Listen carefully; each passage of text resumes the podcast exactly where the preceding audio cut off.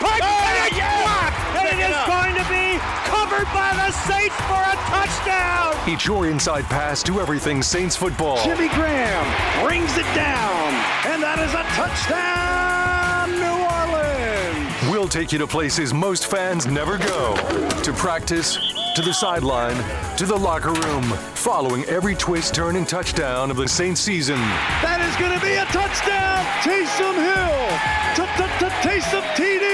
Welcome to Inside Black and Gold. And that is going to be a touchdown again. And guess who? Mike Thomas. Now, here are your hosts, Steve Geller and Jeff Nowak. Oh, baby! Inside Black and Gold from, uh, I'm in my water boil advisory house in Metairie. While Jeff is living the dream in the city, we are here to bring you the latest on the Saints. Some new offensive coordinator update. Uh, we'll get into mock drafts already, and even a little Taysom Hill talk. How you doing, Jeff? I'm doing good. Yeah, I can still drink my tap water. I mean, th- it's still poisoning me, probably, right? But I can drink it without without heating it up first. So I guess that's a that's an improvement over your situation. Uh, but yeah, we're, we're just gonna get you know this first segment. We're just gonna get into kind of the the latest offense coordinator updates. There's only a couple of them. Um, and then yeah, we're gonna use the second segment to go through your mock draft, your initial mock draft. Final segment to go through my initial mock draft. You're gonna talk it out, figure it out, right? Go through what we think is you know this is kind of the placeholder one where I pick a pick based on the idea of a thing, and I just pick a player that I haven't really had a ton of time to go through the film yet um, or scout right. yet. And then we have the Senior Bowl next week. So that'll kind of be a good jumping off point into that. But yeah, first things first. So, one, you know, there's been a couple more offensive coordinator interviews that have come out since we last spoke. Three were reported previously. So, one was Ronald Curry, which we all kind of expected, the in- internal candidate. It would have been weird if they didn't interview him. Uh, obviously, he's a, a serious option.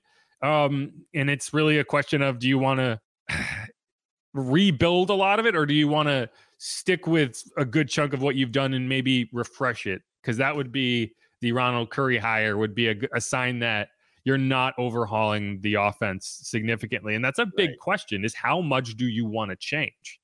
Um, the others, which are not a surprise and they have come out now because you're talking about teams that played into the divisional round, right? So you have the 49ers, you have Brian Griese, who's their quarterbacks coach under Kyle Shanahan, Klint Kubiak, son of Gary Kubiak, Klint with a K, who is the 49ers pass game coordinator, pass game specialist, whatever their title is, right? So those are those are three that got uh, reported earlier this week.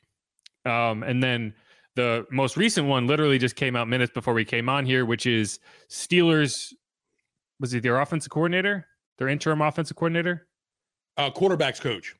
Steelers quarterbacks coach. Yeah, sorry. Steelers quarterbacks coach Mike Sullivan, who's interesting because he doesn't really check the boxes of some of these other guys that you have interviewed. And maybe this is a sign of the Saints starting to broaden their search a little bit outside of the McVay Shanahan guys because Mike Sullivan, while he he does check my box of being a former offensive coordinator, doesn't have any of that experience crossing over with Sean McVay or Kyle Shanahan outside of crossing paths with Klint Kubiak in Denver. But he was the offensive coordinator for the Giants back in the 2015 2016 season. That was the Ben McAdoo coach season for the Giants, season plus, which is a really hilarious error when you look at it because Ben McAdoo lost his job after trying to bench Eli Manning for Geno Smith. And at the time, everyone was like, You're crazy. Geno Smith, he's not a starting quarterback in the NFL. What are you doing? Put Davis Webb in, who was their third round pick that year. And uh, the reaction was so loud that the that the front office was like, you know what? Never mind. We're gonna fire Ben. Eli, you go back in. Uh, we're gonna we're gonna start you the rest of the year. Geno kick rocks. Um, and then you moved on. Eventually, you got Daniel Jones. He took over for Eli Manning the next season. Now Geno Smith is out in Seattle starting, which is like if you're Ben McAdoo, you must be looking at that and being like, "Well, I guess yeah, what, what I think I was right." Yeah, I think that's true. Anyway, um, but yeah, Mike Sullivan, his his biggest, you know, credential is being the offensive coordinator for the Giants uh, for a period of time. He was also their wide receivers coach. I think he was a quarterbacks coach at one point. So it's an interesting, it's an interesting one because again, it's not the, it doesn't check the boxes of the guys that you like the Zach Robinsons and the Dan Pitchers and these guys, right? And yeah, with, with uh, the Pittsburgh gig, he did take over play calling once Matt Canada got canned. Matt canned. Uh, ah. Yeah, yeah. Well, that's what I. That's what we were joking about. It was like I don't mind that they're interviewing Mike Sullivan as long as they don't even like take a second look at Matt Canada. Like I don't even want to like if like we talk about guys getting coaching opportunities. You know, Arthur Smith is another guy who there's reports that he's getting a lot of interest in offensive coordinator searches, and that doesn't make it's not surprising to me because there's so many available. And you know, we talked about this. You kind of you kind of laughed it off, but at the same time, it's like he was a head coach because he was a good offensive coordinator, right? Like even if you complain about Dennis Allen as a head coach, I think we can all agree that he could fall back and still be a good defensive coordinator, right? Josh McDaniels is the same thing. Like he is getting head coaching jobs because he's a good offensive coordinator. Now, those two things don't always even out, which means being a good offensive coordinator and being a good head coach. But you can certainly fall back and be an offensive coordinator that with success. Right? Look at Dan Quinn. Right? Dan Quinn is he's been so good with the Cowboys that everyone wants him, but he won't leave the Cowboys. And and I do think it's interesting, but you know, uh, it's it's going to be. I do wonder. You know, you look at Shane Waldron taking the job with the Bears, and one of the questions going to be it's not whether a coach will come coach the Saints offense. They'll find someone that's willing to do it. It's going to be when you are in a bidding war with another team. For instance, Dan Pitcher, who Brian Callahan got hired to go coach the Titans, right? He's their head coach now. So do the Bengals elevate Dan Pitcher? And now you're competing with the Bengals for a guy you might want right? Like that that becomes difficult because you're yeah. holding that scenario up to, to, against the Saints, and you're not necessarily saying, "Will they come coach the Saints?" Sure, but will they come coach the Saints when this other option is available and they could choose that instead? That's the question that's going to come up, and I think that gets more and more protracted. You have to ask: Is that happening more more more often than not? Um, and, and is that how you end up with a guy like Arthur Smith, even though he's probably still a little salty about how that season ended. I'd, I'd be kind of interested on his first meeting in the Saints building with Jameis in the room. I don't think Jameis would be in the room. Uh, I'm just saying, I don't think Arthur Smith will be either. It would just be funny. No, I don't think Arthur Smith's going to get the job. I just think there's a reason that he's like he will get interest. Of course he will. Like just because you failed as a head coach doesn't mean teams scratch you off their list and say, "Oh, he's hopeless." Uh, I think a team that wants to re- revitalize their run game and dedic- rededicate themselves to the run game might go back a lot to Tennessee. interest in Arthur Smith. Right, the Titans were a much better offense when he was there. Right. I mean, Derrick Henry was, you know, first people forget the first few years of Derrick Henry's career, he was he was he wasn't good. He was still the same guy.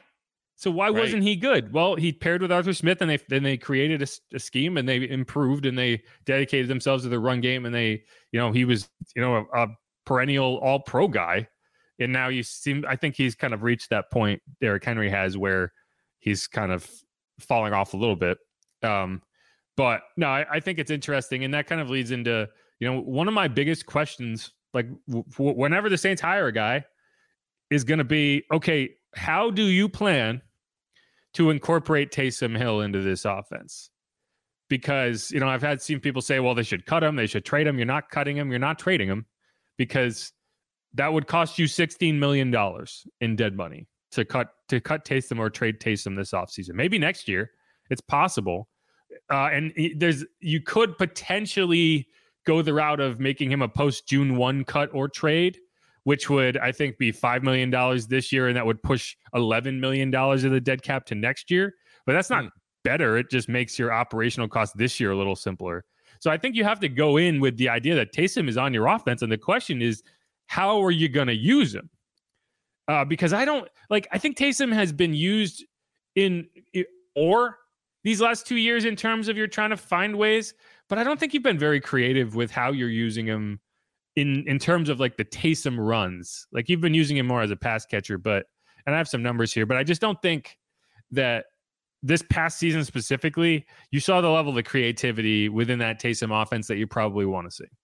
Yeah, from for me, the problem definitely I, I want an I want more usage out of Taysom. I just don't feel like it's been consistent enough. It he, there's there's times in games he just disappears. Well, see, no, I, I disagree with that because I think you have used Taysom a, a, more these last two years. He disappears because you're only using him in these incredibly predictable ways. And when those get stopped, what do you do? Right? Hmm. you don't have a counter. Like 95% of the time, you see Taysom uh, in the backfield with Derek Carr on the sideline. And the entire plan is okay, we have an extra blocker, and we're going to see if we can block all these guys, and Taysom can find a hole. That's the offense. Like you can go left or right, you can you can do a few things out of it, but it's pretty straightforward. It's not cre- you would not call that creative right? No, and so, you know, one of the things, and I've said this, we've talked about this before, is why don't you see plays where Derek Carr is set to this is, is off to in the, wide, right? You we saw it last year. Drew. Drew Brees would do that.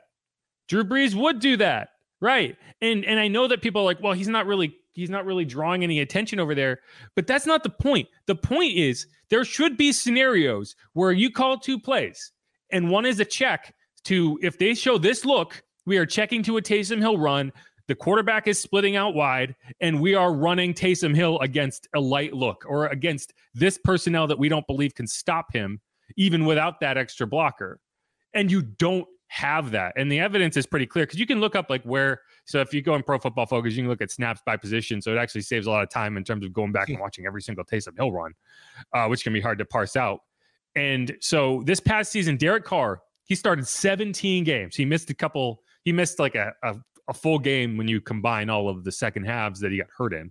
So right. you could say 16 games total he was in for. He was split out wide eight times all season long. I'm go back to last. well, go back to in that. That's not necessarily. It's like sometimes it's Alvin Kamara, or sometimes you do a double reverse handoff or whatever. So it's not always like the same as him being out wide. But you know, if you go back to last year with Andy Dalton, they did it.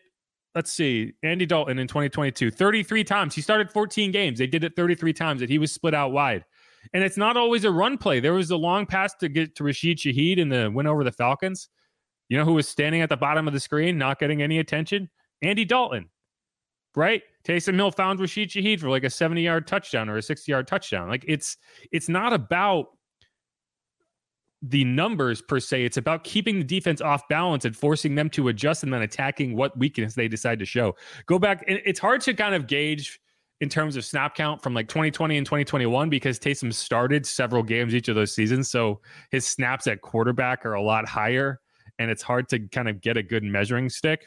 In 2020, when Drew Brees started 12 games, he was split out 18 times. And I think you're dealing with an injury. You want to be careful just in case like something weird happens. So you're not getting as creative with him.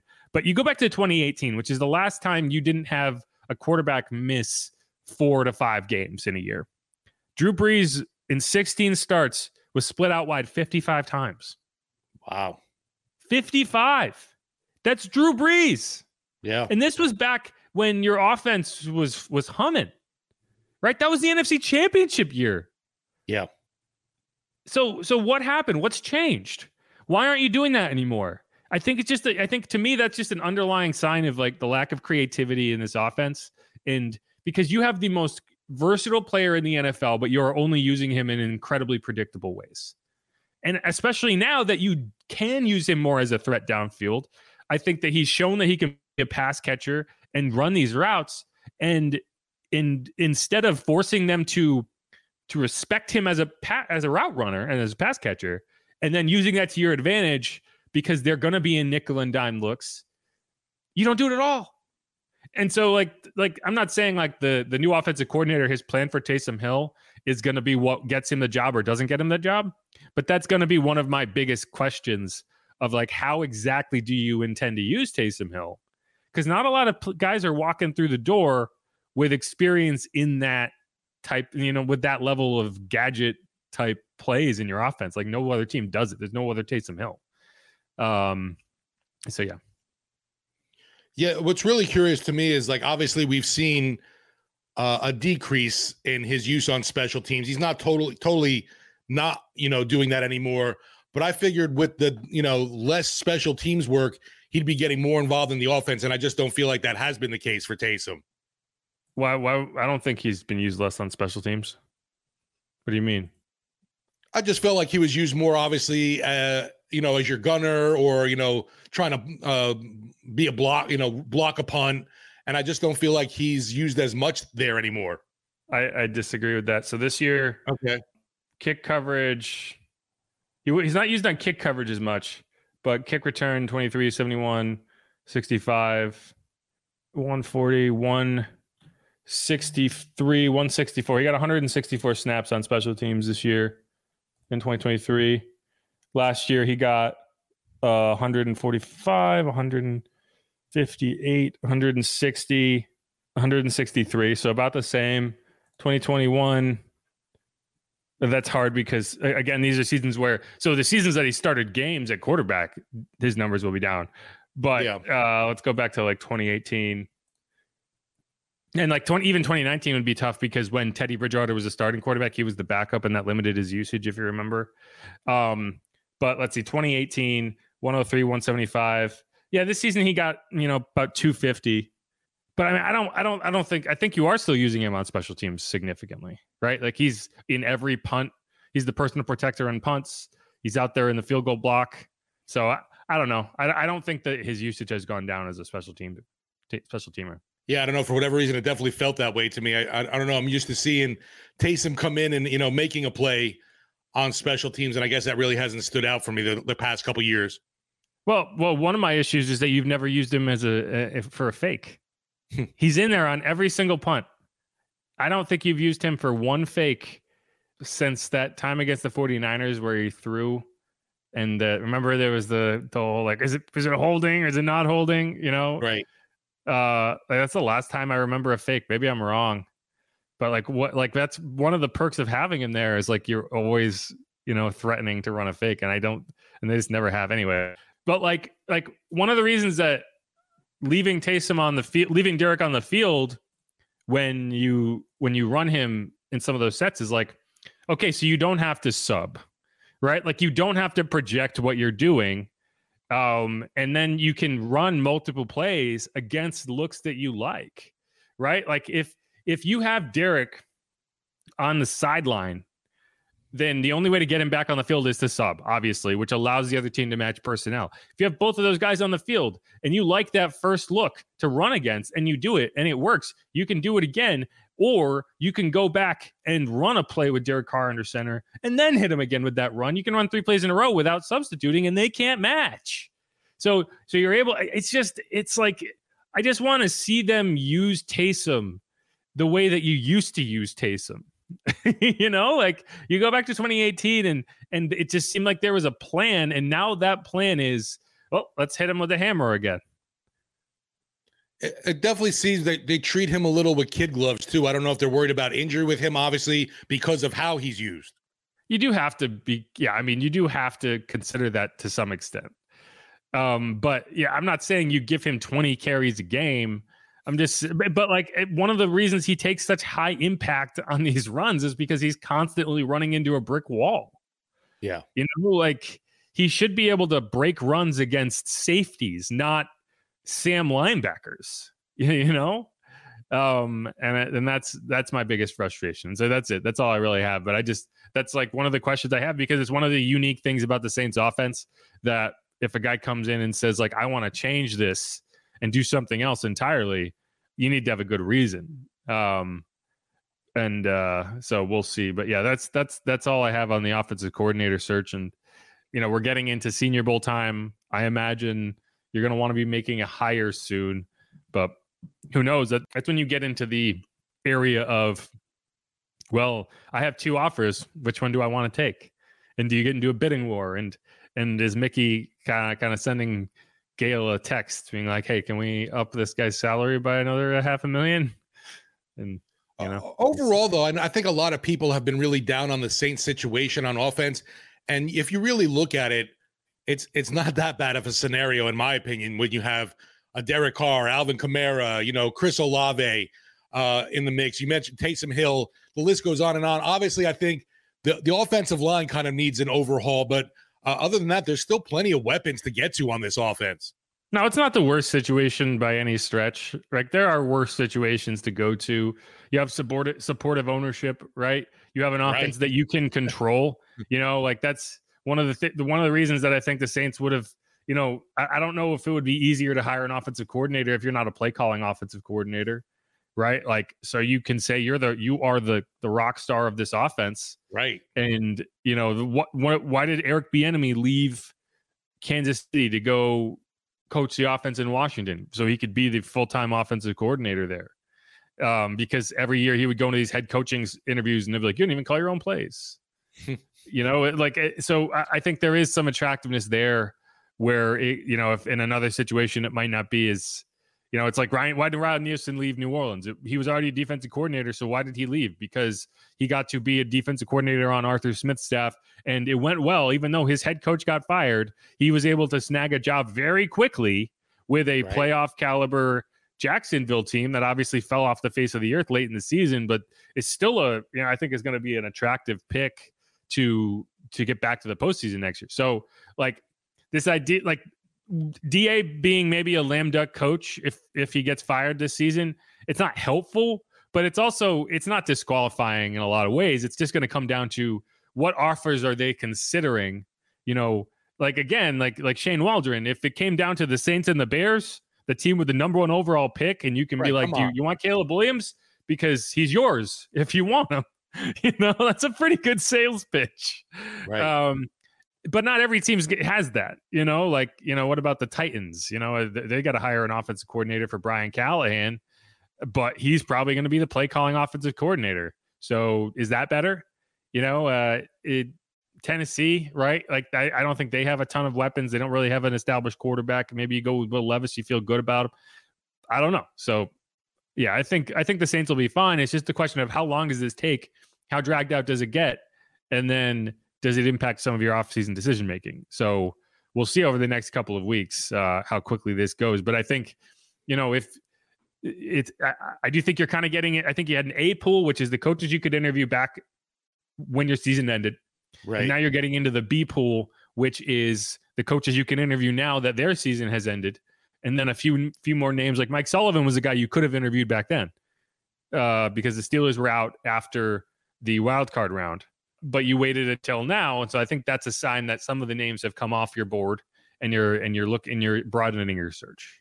And, and the funny thing is, like, I want to come out with a I have a whole offseason plan that I've been waiting to kind of throw out, but I do want to wait to see who the offensive coordinator is going to be before like I finalize that plan because that's going to impact it, right? It's got to. Yeah, for sure. And you brought up the Senior Bowl, and obviously with that cranking up next week, it is going to be interesting. Are they are they going to get somebody in place for that event? I, you know, it, it's funny. I don't think the head coach, I'm sorry, the offensive coordinator is as important in that as Jeff Ireland is. Right. I got you there. Uh, and and I don't know have the have the Chargers hired a GM? Uh, that's a good question. No, so they I don't think they have. So I, I got confused because the Raiders hired Tom Telesco that who was, it, right. the Chargers GM. That's why I was kind of crossing lines in my head. So to me, that's a big difference. If suddenly your scouting director doesn't work for you anymore, you know, like like so who if Jeff Ireland does leave, is it Michael Parenton? Who do you put into that role? Because because I think that's a significant difference in terms of your Senior Bowl um like exploits because like I you're you're getting a look, but it's you know it's going to be position coaches, it's going to be scouts who are there, and you can you know that information is going to be available. You can watch that that stuff back, um, but like your your scouting director is in charge of all of it, so that's that that kind of leaves you limbo. But yeah, I, I mean I think you would like to have him in place, but I don't think you have to.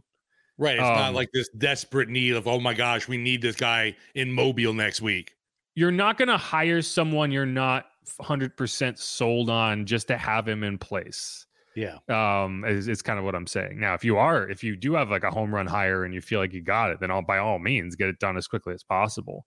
But I think, you know, I, I kind of, the, the indication to me is you don't have that yet. Um, it, it's weird right. to me. You, you, see, obviously, some meetings happening, and then you see some are just Zoom calls. So I wonder what's the deal with that. Is it just because of somebody's maybe schedule or uh, just curious on how that works out. What what deems an in-person visit and what is just a Zoom call?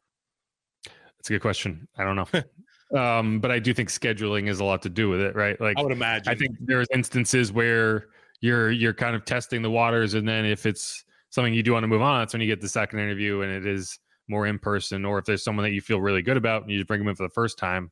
But yeah, I mean, I think Zoom is something that became a thing over COVID like during COVID, and now it's just like sometimes it's just more convenient, particularly if it's a coach that is still, you know, like a Klint Kubiak, right, who is still uh, in dealing with playoff game uh, this weekend, right? I think that uh, makes it a little bit more um, suitable for Zoom rather than asking this guy to fly all the way to New Orleans or you go out to Santa Clara randomly on a Tuesday just Right. to talk to a guy who may or may not be even interested in your job or at least like to the point that it's it's worth you know jamming right. up So that right that case zooms a nice feeler out to see what you know what vibe Yeah. you get from him.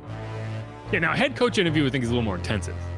Uh, Right. and so uh, that that that's a little bit bigger of a question for me. But all right, let's wrap up this segment, um, and we'll come back and we'll get into the mock drafts uh, that we we teased earlier. We're gonna start with Steve's, which is only a first round mock draft, and we're gonna go into mine in the final segment, which is a two round mock draft. And and trust me when I say I know very little about these second round prospects. it's, uh, it's, we are way too early in the process, but I think there's some interesting decisions we can get into. So this is Inside Black and Gold. I'm Jeff Nowak. He is Steve Geller. We will be right back.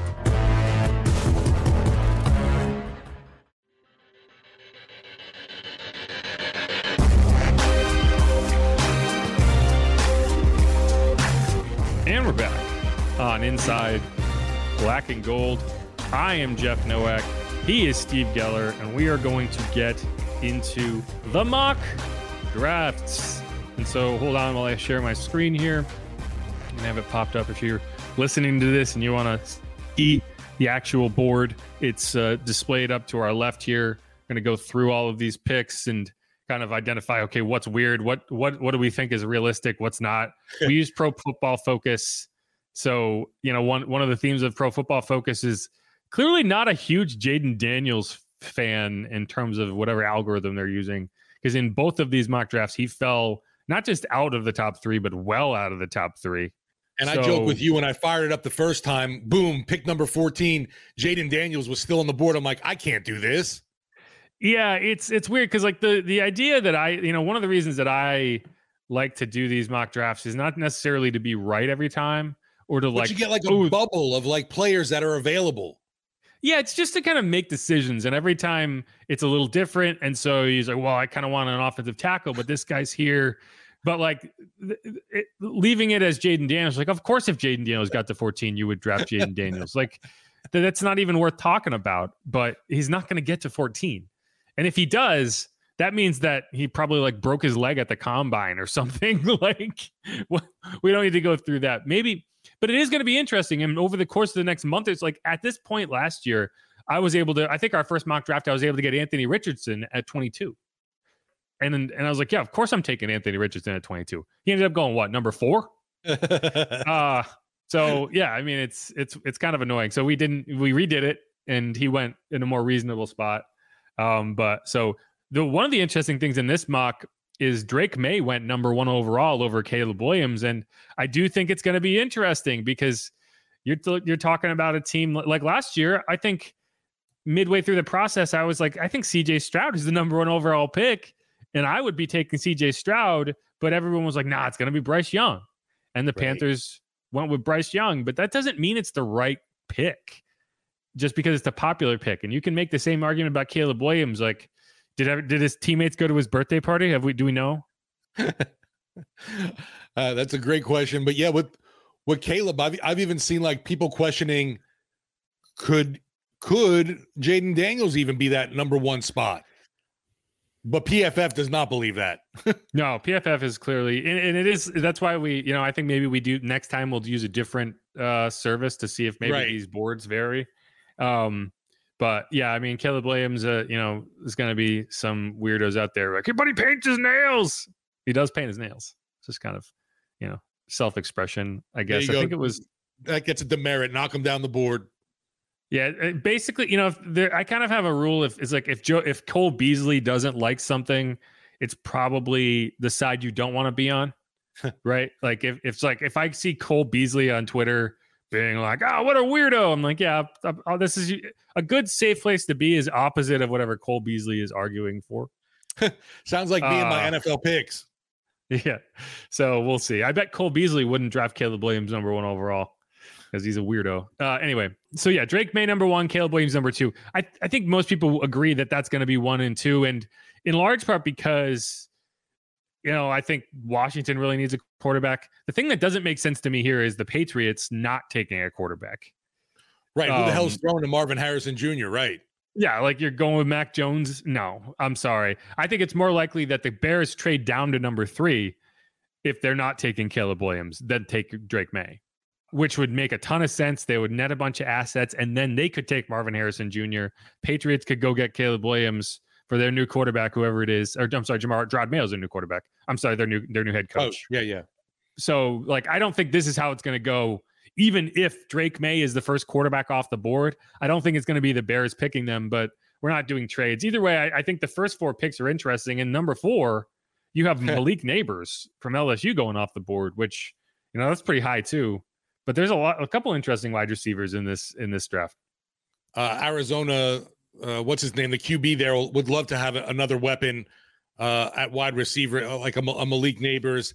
And from all things, uh, I guess we can glean from things is they're going to stick with uh, Kyler Murray.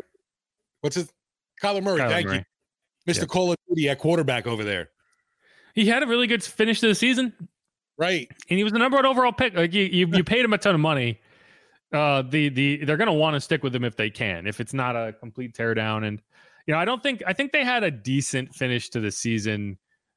Relative, like they always knew that it was going to be a really tough start with Kyler not being out there. Um, so I don't I don't think that they're going to hold that against him. And you know, yeah, Arizona, I mean, Arizona was kind of like the Texans, whereas the fact that they were a pesky little team that they didn't quit on games and was always a problem. Yeah, Jonathan Gannon, you know, uh, first year head coach, they, he got he had him playing hard. Like you can't you can't look right. at that team and say they didn't play hard. They just I think they were at a talent deficit, and so it would make sense to get Kyler Murray that weapon and Malik Nabers. Um, so number five, Brock Bowers, first tight end off the board, pretty high. You know, I I still you know it's hard for me to really believe that a tight end's going to go in the top five, but I guess if there was ever one, it would be eh. Brock Bowers. Um, Joe Alt from Notre Dame, which sounds like it sounds like a keyboard shortcut. Right. Uh, is the first tackle off the board. And then this is one that, you know, I, I think every year I think people get a little overhyped about wide receivers and they have them way high up the board and then they end up dropping a little bit. I feel like Romeo Odunze is going to be like, I don't know. Maybe I just don't know Odunze enough. Maybe I didn't watch him enough.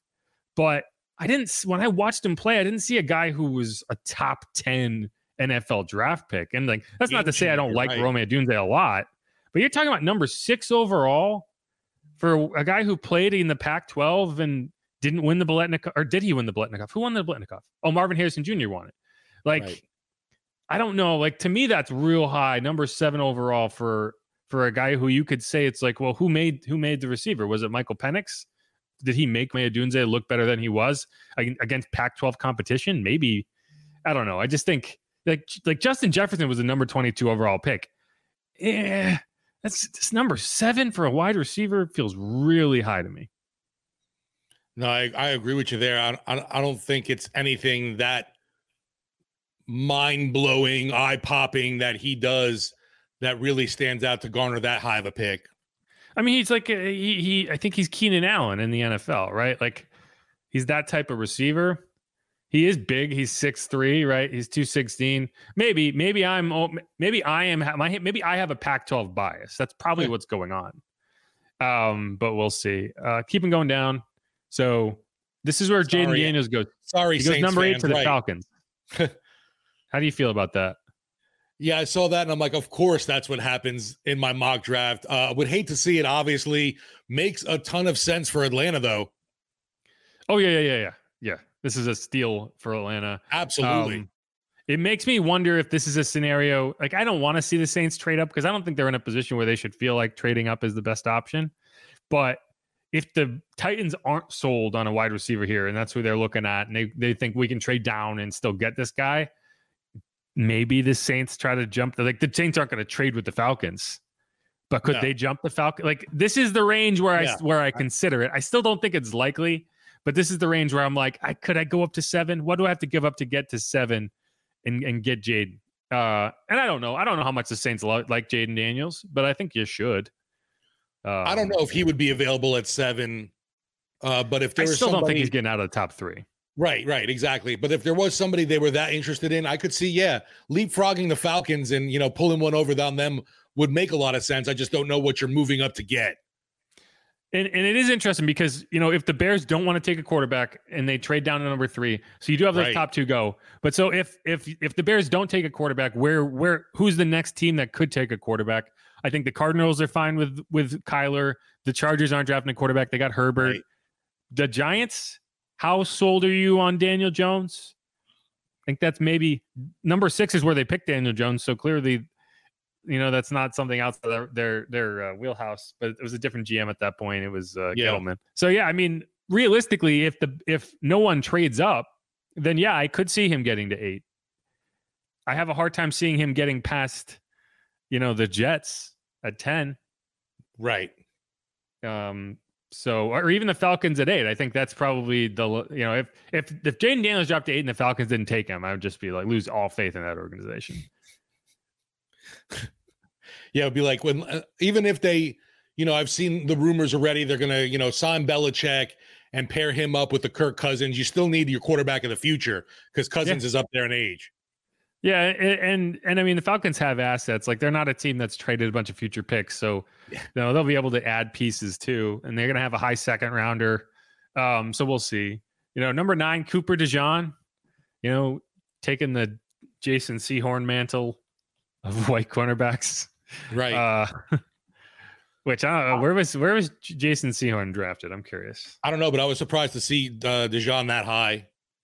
Yeah, I mean, I, I you know, I, I didn't watch a ton of Iowa, but Iowa was, Right. you know, one of those teams that, you know, played defense and did nothing else. so, uh, you, know, we'll see. I mean, it's it's it's impressive for for him. Uh, Rashard Mendenhall would be would would have some thoughts probably, um, based, you know. Uh, but anyway, Taliese Fuaga uh, to the Jets at number ten. This is where the you know this is where the offensive tackles start coming off the board and. I think it's if you're not trading up for a quarterback, but you are feeling like, okay, you've already seen one offensive tackle come off the board, 10 and 11, you know, you're you're kind of feeling like, man, I really like one of these two guys. And I and I desperately need a tackle to rebuild my tackle depth. Maybe this is where you swing a trade because it, it's going to cost you, but it's not going to cost you that much to go up from 14 to maybe 10. Right. You could manage Uh, that. So, and and if you don't feel like that guy's going to get to you, Dallas Turner, Alabama edge rusher at 12 to the Broncos. Um, so the the the other offensive tackle, I guess I'll try to say his name is Olamawi- Ola Olamayiwa Fashanu out of Penn State. Um, Yeah, then 10 and 11 back to back tough tough names. yeah. Uh Jer'Zhan Jer'Zhan Newton, the i- interior defensive lineman from Illinois. And then we get to number 14. So dun, dun, dun. What- is the what is the song? Uh dun dun dun dun. Yeah, there you go. Well, who do you pick? Uh, with the 14th overall pick in the draft, the New Orleans Saints select Jared Verse out of Florida State, 6'4, 260. Uh, hopefully, bringing that mean back to that defensive line that needs help there. Obviously, getting to the quarterback. We know Cam's getting up in age. So many failed attempts at another edge rusher. Hopefully, Verse is the man and not from a, a school that everyone's scratching their head going, from where? Yeah, that's the only the only problem I have with this pick is that he's not out of like South Central Indiana by way of Hartford or you know like something like that. like it's like oh Florida State. What are you talking about? We know too much Wait, about him. Yeah. Um, no, I, I can't hate this pick. If the Saints ended up, you know, we did the positions of need thing and the other day, and I put edge rusher in green just because you have a lot of names and you just need them to deliver. I still wouldn't. I- would be completely fine if they took an edge rusher at number fourteen because, man, I would love to see, you know, because for for a couple reasons. One, you know, he's the number two edge rusher off the board, right? You're not talking about the fourth or fifth rated guy. This would be either your first or second rated edge rusher. And uh, you're just saying, you know what? I'm tired of these experiments. I'm tired of these projects. We're gonna get a Yes. blue chip defensive end and have That's him exactly my thinking. you know, and and like you could say, yeah, I mean, you really still want to see something out of Peyton Turner. You feel good about Carl Granderson developing over time, but I would still be perfectly fine with with this. And and and so you you did see those tackles come off the board, right? And the, that's kind of where I, if one of these tackles got to you, I would probably feel differently. I don't think you're going to draft a cornerback in the first. You saw, you know, Laiatu Latu at UCLA. There's a lot of tough names in this draft. Sure. Terry right? Arnold, cornerback at Alabama, goes to the Colts. Uh, and then we can kind of go through some of the other names here. But no, I, I I can't hate that pick. No, you mentioned tackle. Uh, coming off a few picks later was Latham from Alabama, who was a consideration. Yeah, JC Latham, he went 18 to the Bengals. I don't know. I'm not sold on him. Kool Aid McKinstry, another cornerback. I don't think you're taking a cornerback in the first round. I agree. Um, I don't think this is the year you do it. Nate Wiggins out of Clemson went to the Jags at 17. Uh, another tackle, Amarius Mims, went to Georgia. I'm sorry, went to Pittsburgh out of Georgia. Troy Franklin, Troy Franklin, the wide receiver out of Oregon, went to the Dolphins. Bralen Trice, this is he's another edge rusher I've seen people looking at for the Saints. Brian Thomas Jr. No, Mel Kiper put out a mock draft and had Brian Thomas Jr. going to the Saints at 14. Thought Yeah, that was I a bit like, high. wow. Yeah, I also don't. I also don't see Brian like see the Saints as particularly wide receiver needy right now. I think that n- you're going to see a lot more mock drafts put wide receiver on the Saints because I don't think they have much respect for Rashid Shaheed or, A.T. Perry, but I think internally there is a lot of respect for Rashid Shaheed and A.T. Perry. So I don't think they're going to make a need pick for a wide receiver unless, like again, like if if Dunze, right? He's not a number seven overall pick, but maybe he is the 14th overall pick if he gets there. But uh, he went to the the Texans at number 23, and man, the Texans just get scarier and scarier every time you see him make a pick. yeah, to me, at 14, I would definitely consider a Brock Bowers if you're talking wide receiver Oh, there, yeah. just because he fills that dual need of the of the tight end, obviously, and a pass catcher. And I think that would be a great pick at 14. He's also the only tight end that has come off the board Right. Yeah, for Um, sure. to this point. Ennis Rakestraw Jr. That's a heck of a name. uh, Missouri cornerback going to the Cowboys. Leonard Taylor III, Miami uh, defensive tackle going to the Packers. Then Jordan Morgan, another tackle going to the Bucks. A lot of tackles. There are a lot of tackles. Chris Braswell, edge rusher, going to the Cardinals. And then Devontez Walker, wide receiver out of North Carolina, going to the Bills. Ladd McConkey, you know, Georgia wide receiver. I I don't know if I'm if I'm sold on Ladd McConkey as a first round pick, but a lot of people have Ladd McConkey as a first round pick. And I just feel like he's a he's one of those guys that's just like he's played for Georgia for so long that you're just like, yeah, he wins games, and Right. you know, I just think like he, there's so much talent, and this is why like the the prospects right now are hard to grade, and this is why the combine and the Senior Bowl is so important because uh, you know Georgia wide receivers like it matters who you line up against, and it matters what the defense has to focus on, and and what defense is focusing on Ladd McConkey. So can he can he make plays a lot easier knowing that Brock Bowers is in that offense? Then you know is he like a first round pick? A first round wide receiver guy is expected to be a wide receiver one. Right. Is Vlad McConkey a wide receiver one in the NFL? I don't know. I mean, you're talking about number 29, so you're talking about a fringe second round pick. So maybe, you know, you're talking about the Chiefs, they can make it work. Pat Mahomes has done a lot more with a lot less. Um, but I don't know. We'll see. uh, as we round things out here with with my first round, it just really surprising uh, to me. A glaring name left off is is Michael Penix. Michael Penix, yeah, I, I think he is a second round pick. Bo Nix also didn't go in this mock. Right, right, Um, exactly, So, you- so you I just- saw one tight end right. and and and only three quarterbacks. So I don't think that there's any way in hell that happened. I think both Penix and Nix are first rounders. I, I I don't know. I don't know. I think once you get past like once you get to like the late, you know, like so one of the issues with with getting a quarterback picked late is the teams that pick late are typically teams that don't need a quarterback. Right, exactly. So you figure So, maybe like- someone trades back in. Yeah, r- right. That could happen. But like the Ravens aren't picking a quarterback, 49ers aren't picking a quarterback, Lions aren't picking a quarterback, Chiefs aren't picking a quarterback, Bills aren't picking a quarterback, Cardinals, well, now we're back to 27. This is just going back from the end of the draft. Yeah, Now right. we're at 27. Cardinals didn't pick a quarterback at four. I don't think they're picking a quarterback at 27. Bucks made Tampa, Bucks now you're talking. Yeah, I could see the Bucks going with a Nix or a Penix here. But yeah, I mean, I I, I think it's possible they get out. I mean, two years ago, I, I was convinced there wasn't a first round quarterback, and only Kenny Pickett went off. And I don't think anyone still thinks Kenny Pickett is a first round quarterback. So sometimes, like, it, everyone wants to convince themselves that the quarterbacks in the draft are good enough, Right. and sometimes they're Yeah. not. Like the best quarterback in that draft was Brock ba- Brock Brock Purdy. So I don't know.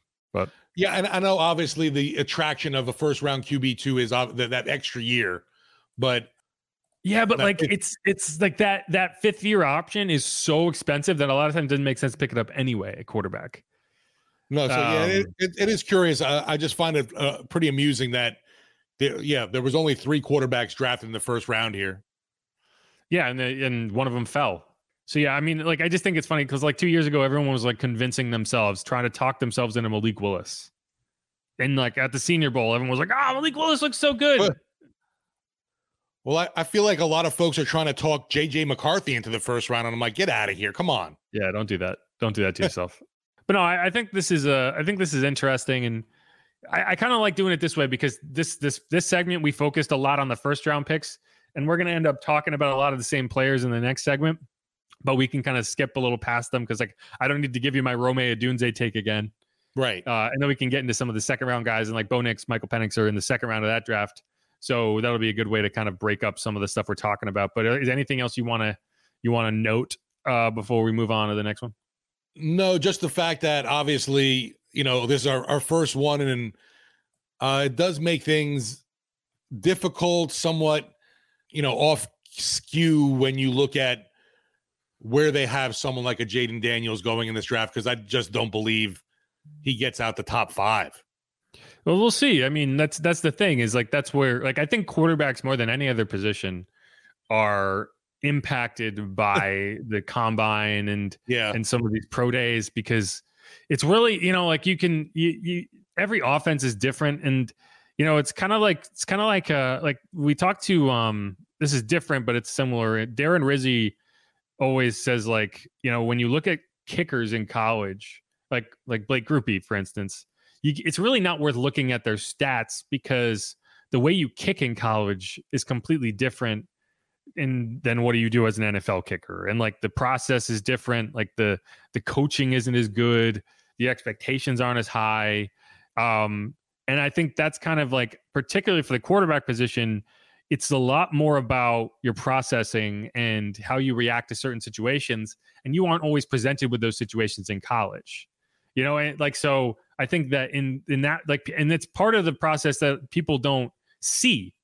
And so i think that's why a lot of times it's not thought of as as important as it is but like those interviews with quarterbacks are hugely important you know? And sometimes it can it can talk you out of a guy that you should take like CJ Stroud because everyone's talking about his his uh you know those testing that like second next second whatever the test scores and all this and then he gets to the NFL and it's like clearly those were not very a good indicator of his future success so well, we'll see but I agree I think Jayden is going to grade out very well in uh, a lot of these things Yeah, and, uh, like you said, it's going to have to be some kind of serious injury or other, God forbid, legal troubles that suddenly pop up for Daniels that make him fall. It's just not.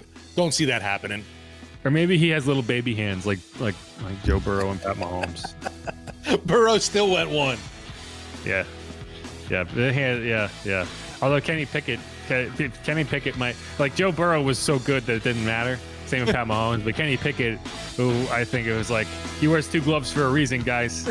Anyway, all right, let's let's wrap up this segment. We'll come back. We'll dive into my mock draft, which is first and second round. So we'll spend a bit more time in that one talking about the second round and, and some guys that I think are interesting. But all right, who dat? This is Inside Black and Gold. I'm Jeff Nowacki, Steve Geller. We will be right back.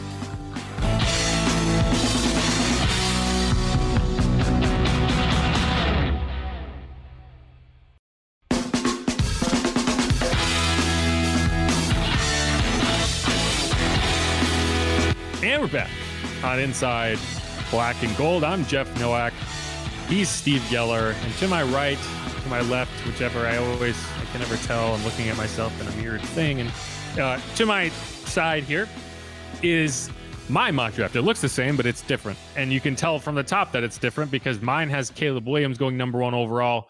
I also did the second round in this, so we'll spend a we'll spend less time on the first round than we did on Steve's, but we'll spend a little bit more time on the second round.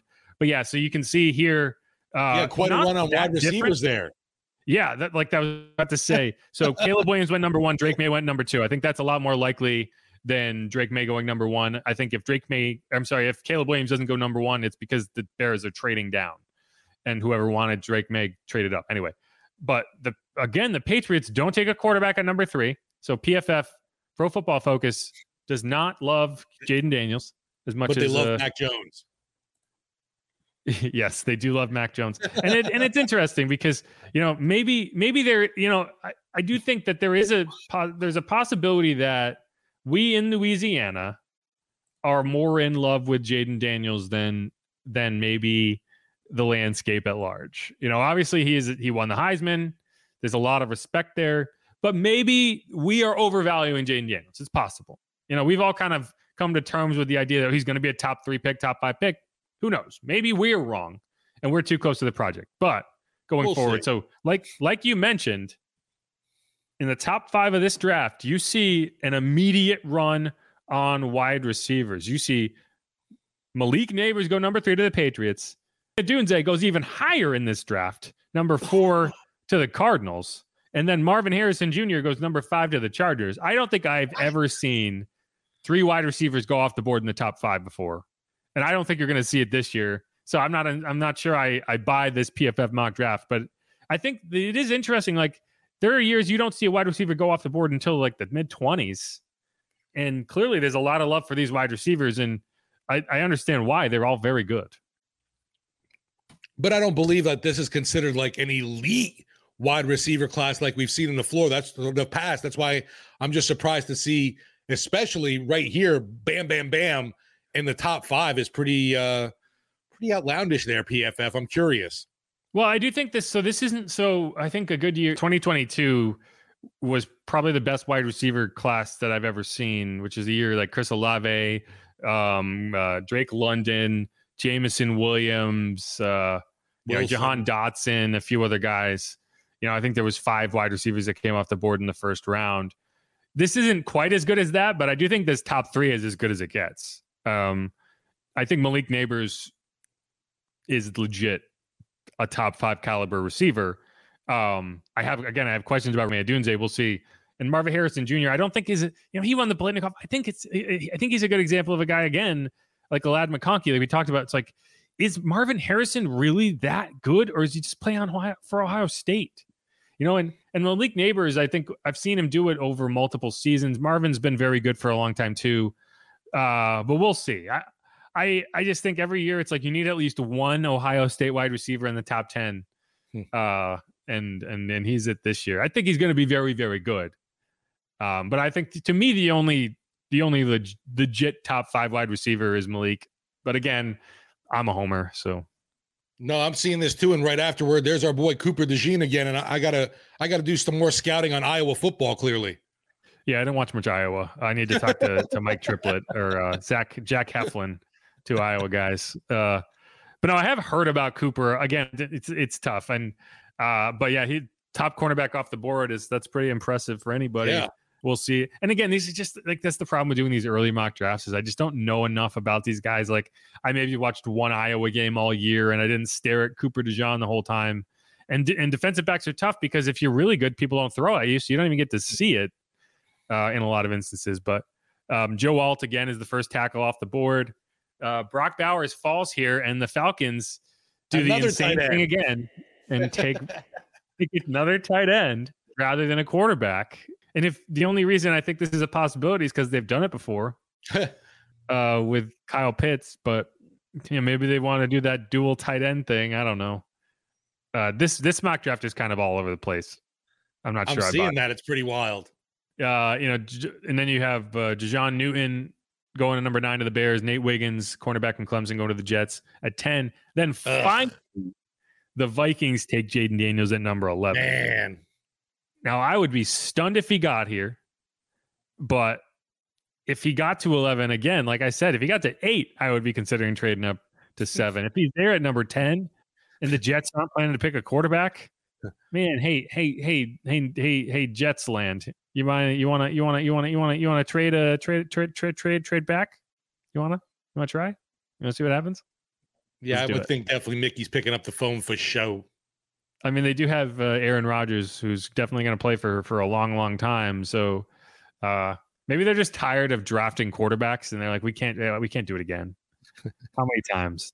Um, Rodgers may last two games this this coming year. Who knows? yeah. Uh, so yeah, I mean, I, I think it's possible, but either way, this one's interesting because again, like you said last time, this time this draft has Bo Nix going at number twelve to the Broncos, Right. which you know maybe I, I, it's really a question of who who Sean Payton loves, right? I Yeah. could see them drafting a quarterback. I could see them drafting one of these two guys. If he drafts Michael Penix, or you know they're both West Coast guys, so it's like they're in that general area. Maybe they uh maybe they've gotten a good chance to really scout them closer than some other guys, and they and they like them. We'll see, but I also don't think Sean Payton has a great track record of drafting and developing quarterbacks. So Hmm. Yeah. na- name one. Exactly. Exactly. Um, and then this is Wow, where you know it's interesting now. because you have all of these skill position players. You know, a cornerback, tight end, three wide receivers, uh, and and uh, Jayden Daniels and Bo Nix, which does that pushes down all of these tackles to right where you are, and so that allowed me to go get uh, Taliese Fuaga out of Oregon State. Now, you know, a- again, it's like this this early in the process. I don't really have a strong opinion between these three guys. There's three tackles in a row here. You have Alumiua, Fashanu, Taliese Fuaga, and JC Latham. The only one I'm sure I'm saying correctly is JC Latham. uh, and I, I would be fine with eh, like to me this is an idea pick. It's not necessarily this is the for sure better option.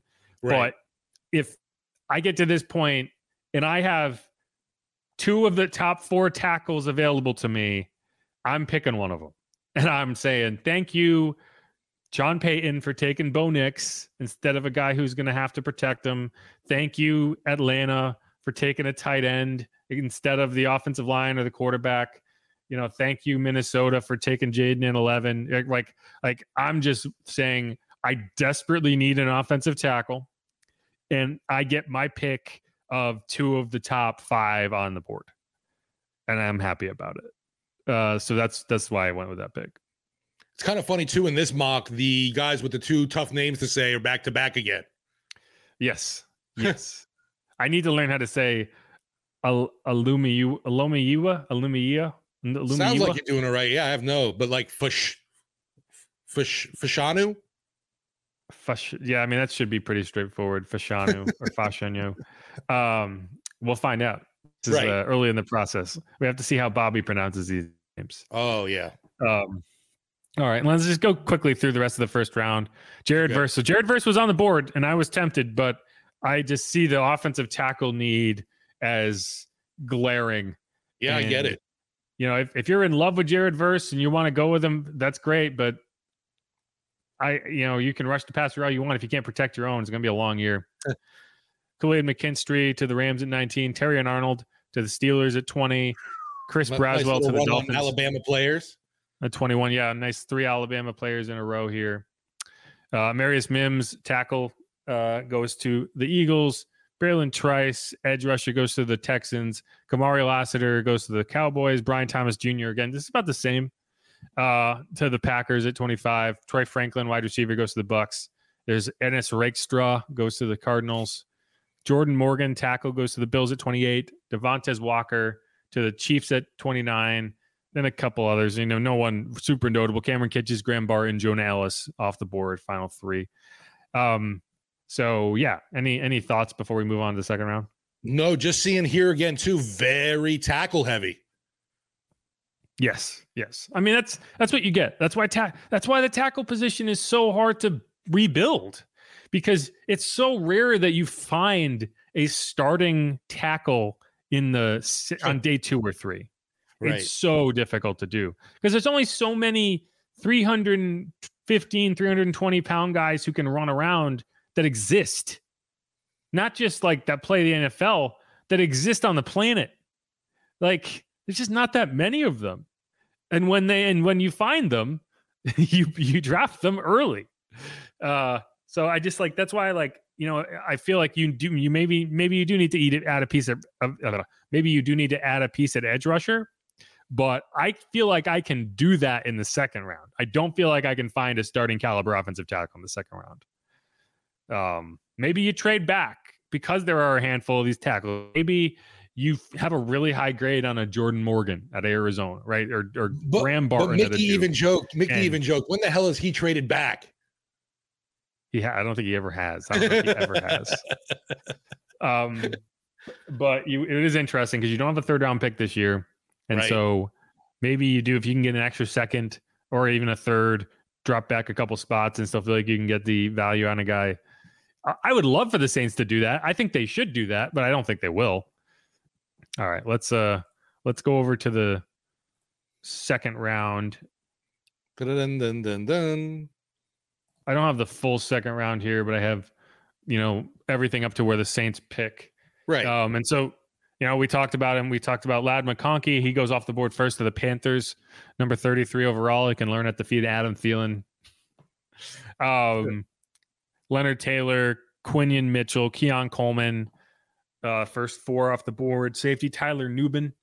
And this is where, you know, when I talked about this, I think slot corner is a huge need for the Saints. I think you, I really want to see them go into this draft and just find – go go go scout a guy who can play the slot and draft a guy who can play the slot like you did with CJ and make that his home.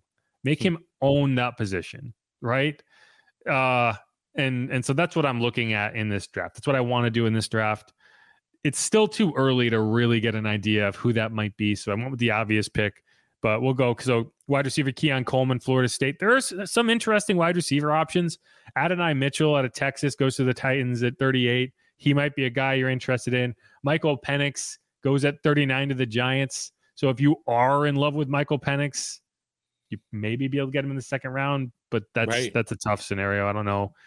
Uh Kalen King, cornerback out of Penn State, goes to the Commanders. You're getting close to your pick now. Another tackle goes to the Packers, Kiran Amegadjie. Calen Bullock, safety, goes to the Vikings. JJ McCarthy, another quarterback off the board. The Falcons prop finally picked their quarterback, and it's JJ McCarthy. Good luck with that. Yeah, like you haven't learned your lesson with Desmond Ridder. Just like go draft a quarterback in the first round or stop talking to me about it. Um, TJ Tampa, a guy who I was interested in for the Saints, uh, although not a slot guy, goes off at 44. Yeah, but but I think you know it's it's, it's this is where you kind of ha- you're splitting the difference of college slot cornerbacks don't necessarily translate to NFL slot cornerbacks. Um, so I think a big part of this process in finding a slot corner is not necessarily going and finding the best college slot corner. It's finding the best corner who can play the slot. Yeah. I understand. Uh, but for this pick, I am just I'm just reaching for Mike Sainristil Michigan cornerback. He's won a ton of games. You've you've seen him. He's played against the top competition, right? uh, you know, and and he's and he's he is a tried and true slot cornerback. I know, like from an athletic perspective, it's tougher. He's a little small for for a slot guy. You know, he can he can move, but I don't know if he tackles in space well enough. He does cover. He can get upfield. He can blitz. Um, but he is like if you're looking for the the prospects that have played slot corner and succeeded in the slot, he's probably the best guy. Now, PFF gave me an F on this pick because PFF has him rated around number 80. But I'm not, I don't feel too bad about that because I'm pretty sure they gave me an F on Isaiah Foskey when I took him last year. And hmm. so now, is that the right pick? I don't know. Are the Saints willing to reach for a guy in the second round that they think is a scheme fit and really like and has won a bunch of games? Yes. you did it last year. So I, I feel I feel fine about that. Like I don't think the my issue is not like, oh, PFF isn't giving me a good grade. I think, and I think personally, that is one of the issues I have with mock drafts is that people try to get an A grade when PFF doesn't have any clue what they're talking about when it comes to individual teams. They're right. just grading based off their own board and whether you took a guy who they had seen as a higher value. Right. Um, so like the, their grades don't really matter. They're just telling me that I picked Mike Sainristil about 40 picks earlier than they thought he should have been picked. But the Saints don't have a third rounder. So if you feel like this is a guy you really like, you, you don't have the luxury of saying, like, well, maybe he's still there when we pick next time. No, you're not picking again until the fourth round unless you trade up. Now, I will say they have probably two two or three fifth round picks coming in the comp pick formula. They might have a fourth yeah. round pick if it goes a certain way, but you know, so you could potentially package a bunch of those. I wouldn't be surprised if they package those comp picks, maybe a future pick, and try to move into the third round because you know we've seen the Saints be very successful in the third round of drafts. Um, but I'm not, you know, we're not going down that road right here. So right here, I'm just picking the guy I feel really good about playing in the slot and and saying, good, this is these are my two biggest needs and I filled them. No, you mentioned the slot, and obviously that's something I hope this team uh, is out to address because we've seen the experiment with Alontae Taylor is just not happening. He's got to play outside, and then obviously that makes you wonder: Are they going to move Marshon Lattimore? Because I don't think it's Adebo that's going to be hitting the road. So do you have now Adebo and Taylor on the outside? And then who knows? Maybe you get some obviously draft picks for Lattimore. You wouldn't be getting him for this year. If you're trading Marshon, it'll be after June 1st. Okay. Because you oh, would cap hit. Yeah, it's just an easier scenario if you hold on to him. Let me so let me look it up really quick. I was gonna say that makes um, it really interesting too, because you would figure folks on draft time would be interested in wheeling and dealing for him. Yeah, they would, but at the same time, you know, it's just it just doesn't make sense. It it would cost you thirty million dollars in dead cap to trade him prior to June first. Yeah, that that's not happening. Thirty million dollars. Yeah, that's not that's that's no drop in the bucket, obviously. No. now, if you trade him after June first, your dead cap for 2024 is 13 million.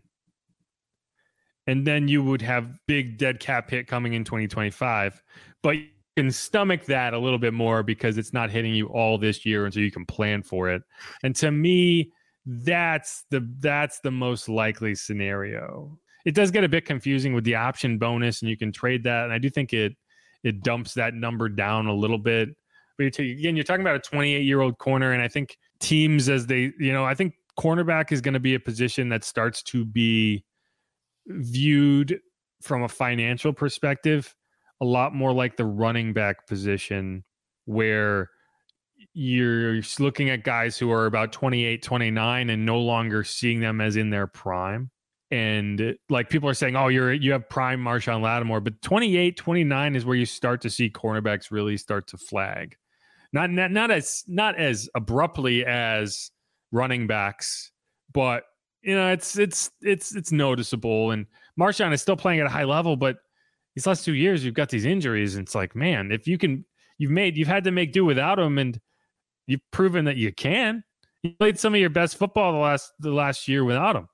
So I don't know. Uh, we'll see. We'll see how that goes. But one way or another, I want to get better in the slot, and um, we'll see. But yeah, you're now trading Adebo. You're gonna extend Adebo and so yeah. that's this is kind of where I'm approaching it with this. I'm kind of approaching this mock draft as, as expecting that they trade Marshon. Now they might not. Yeah, and I think we kind of talked about a little. There are maybe some in-house options like a Yiadom or you know someone else that could end up filling that slot role. Yiadom's not a slot corner. Um, Ugo maybe. Yeah, you might you, you might say, "Hey, Tyrann, we're going to add a safety and have him more involved in the slot." I don't know, but I, again, my approach for this draft and why I went the way I did in this mock draft is because I'm I miss CJ Gardner Johnson, right? A yeah, guy, for sure. You know, and, and it's funny because it's tough because you look at corners here and it's not always a corner that make the best slot corners. A lot of times it's safeties, which CJ Gardner Johnson yeah. was a safety. Exactly. But he never played safety. He played slot corner. So, you know, it, safeties oftentimes are better tacklers. You know, so like that's a big part of the market that I have not really looked at closely yet. Um, so that could be another name, but I'm I'm going need in this draft. I, I get it. You want to go best player available, but sometimes need trumps value, in my opinion. Well, well, and you mentioned with safety. To me, safety slash slot is definitely a need. Yeah, So that yeah, that that'd be interesting. Yeah, to delve into you know draft you know all the information and just see who could like tran who who could make that shift from safety to the slot because that that does make a lot of sense. Obviously, Yeah. Yeah. And now it doesn't have to be a lunatic like CJ. they would help. it maybe it does help. I guess you have to be kind of a crazy person to want to cover tight ends all day and uh, you know, run up and make tackles on 220 pound running backs. No, and and of course, I'm not saying he did anything fantastic in that game. You know the the divisional round game for Detroit, but guess what? Right place, right time kind of guy, and was there for the interception. Of course, it was C.J. Gardner Johnson, and then he goes and taunts Baker Mayfield. You got to love it. That's what you got to do. You got to be that guy. Um, Yeah, but all man. right, that's it. That's all I got here. Let's wrap up this podcast. I, every time I come on and say, let's keep it close to 45 minutes this time, because that's what our goal is every time is 15 minute segments, but it always ends up being three we need half some kind of segments. alerts or alarms, I guess. Yeah, I don't know. I'm never gonna just stop talking when the time is up. It's a it's a gift and a curse. Um, but all right, thanks everyone who got all the way to the end. Appreciate it. Um, this is our initial mock draft. Again, like these are gonna change significantly. It's kind of just a jumping off point. So we'll go from there. But this is 1.0. Thanks for everyone for listening. You know, as we go forward, obviously we got the Senior Bowl coming up next week. I'll be driving out on Tuesday we'll record an episode on Monday, and I think that'll be a good day to kind of get into you know what what are some names to watch, what are some guys I'm looking at up there that particularly close. to, You know, a couple years ago it was Trevor Penning, and uh, you know, like there- there's always going to be you know Isaiah Foskey was there last year. Um, there's always going to be guys. So There's be there good. that- for the first time this year now, right? I believe so. It's kind of weird. The Senior Bowl, but now juniors are allowed. I'm like, what? Yeah, it's just there's going to be so many. Bo Nix and Michael Penix are both there. Yeah. which you know like i think this is a good year to really look at the quarterbacks because i think those guys are fringe you know th- like those are the guys that you could take a shot at so legitimate last year- without making a huge move, right?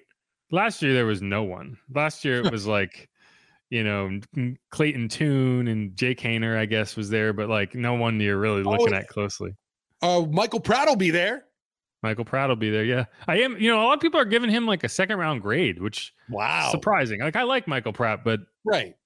That seems a bit extreme as well, but we'll see what happens. But the We'll see. QB market, as we know from draft to the you know salaries, is ridiculous and unpredictable. Yeah, and I don't think we'll hear from Mickey this year, but I wouldn't be surprised if maybe Michael Parrington talks. It'll be interesting Okay. because last year was Jeff Ireland, but I don't know, like who- His who knows? future. Maybe Jeff Jeff might have a new job by that point. Right. So who knows? We'll see. But Dun dun dun. Stay tuned. That'll be good. Yeah, I, I imagine Monday's episode we'll be going through like, oh, what's the you know have they hired an offensive coordinator? So we'll see. A lot of my plans get preempted by the Saints doing stuff.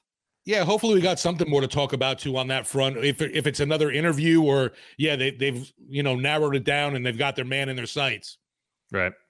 Well, all right. Thanks, y'all. Again, this is Inside Black and Gold. I'm Jeff Nowak. He is Steve Geller. Thanks, everyone who hung out. Uh, if you have any questions, comments, whatever, uh, hit me up on Twitter at Jeff underscore Nowak. You can hit up Steve at Steve Geller WWL. Is there anything, anyone you want to look, you want us to look at at the Senior Bowl? Let me know. Um, you know, it's, so it's always it's always fun to just go through this list of names and be like, well, I think that guy's interesting. I think that guy's interesting and then they just look like terrible. Uh, so Just get ready for your peanut butter cup fix. what does that mean? Reese's Reese's Oh, Senior yes. Bowl. All the all the peanut Reese's butter cup. You know, I have never gotten a peanut butter cup at the Senior Bowl. Oh man, I thought it was part of like the gift bag. I don't. I've never gotten a gift bag. Dang, you got to go to the media center. Apparently, I just hope it doesn't rain. Last year was just raining the entire time, or maybe not. Maybe was that last year? Maybe it was two years ago. It was raining the entire time. I don't know. It's all blending together. We'll see. It is funny because the weather is so is so di- like two years ago it was like freezing cold, and then last year it was hot. Like I got a sunburn, and I remember the first day I brought a jacket assuming it would be cold, and it was like 85 degrees, and I was sweating. It's, you never know. It's the South, baby. No, you, you really don't know what you're going to get in the South with the weather. So yeah, Godspeed, and hopefully it's uh, good viewing because yeah, nobody wants to be out there in the cold or the wet. Agreed. Cold sucks. Doesn't make sense. Why would you live in it? This is Inside Black Gold. Thanks, everyone. Who dat? Go Saints. Boil your water, black and gold fan. Boil your water. Bye.